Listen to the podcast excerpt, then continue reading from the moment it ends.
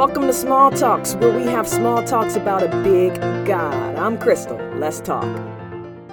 As a public speaker, I travel a ton. I am constantly in and out of hotels. When I travel to different locations, I never really get settled into my hotel room because I know I'm only there for a little while. Many times, I simply live out of my suitcase and I don't get too comfortable knowing that I will be going home soon.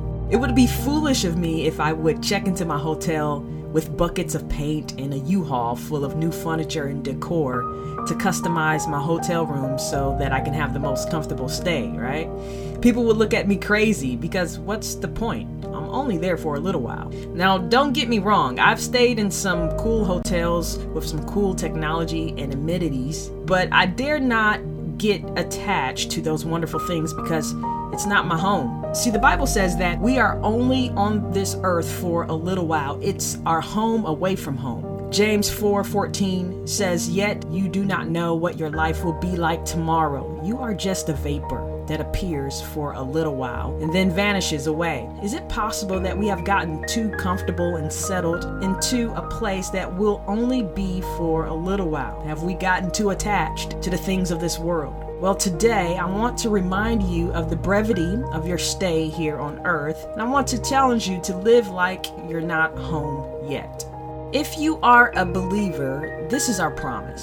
After this life, we have another, one that is far better than this one, and one that will last forever.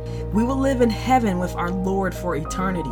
As Christians, we have faith that one day we will see Jesus face to face. We have a hope that this is not our final destination. One day we will enter a final rest that will be a life free of suffering, pain, tears, and turmoil. Heaven will be our home. I think as Christians, we need to talk more about this home that is promised to us. We can preach more sermons about it and definitely sing more songs about seeing our Savior face to face.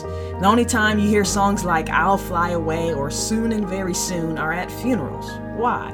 What if we start to live our lives with the promise of heaven ever before us? How different would we live our lives?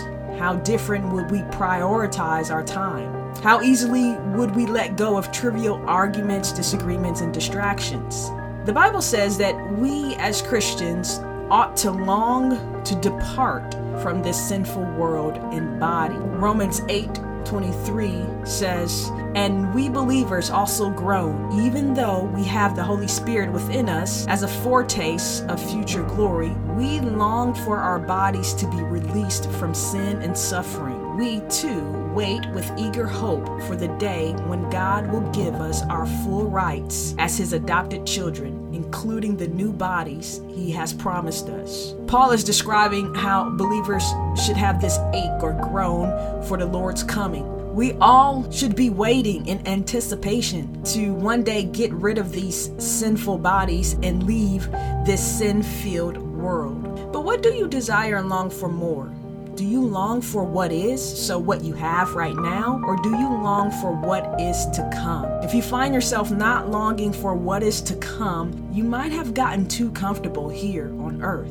The reason why I believe that as Christians we get comfortable and too attached to the things of this world is because we are making our greatest investments in the wrong place. Matthew 6 19 through 20 says, Do not store up for yourself treasures on earth where moth and dust destroy, where thieves break in and steal, but store up for yourselves treasures in heaven where neither moth nor rust destroys, and where thieves do not break in or steal. For where your treasure is, there your heart will be also. Could it be the reason why we do not long for heaven like we should, and the reason why our heart is not there is because we have not invested enough in the kingdom of God? We invested too much in the wrong thing and not enough in the right thing. So the scripture says, Do not store up treasures here on earth, but store up treasures in heaven.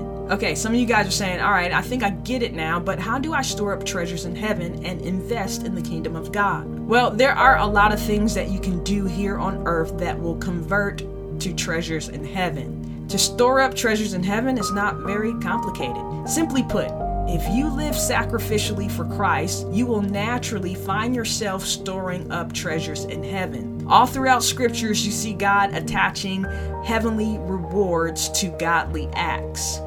Check out those biblical references in the notes. You're going to see that if you love your enemies, if you give sacrificially, if you serve God's people and devote yourself to the work of the Lord, you are investing and storing up treasures in heaven. So keep reading God's word and following his instruction, and you will find your heart desiring to invest in the kingdom of God. Your labor will not be in vain. May 1 Corinthians 15 58 be encouragement to you. Paul says, Therefore, my brothers and sisters, stand firm, let nothing move you.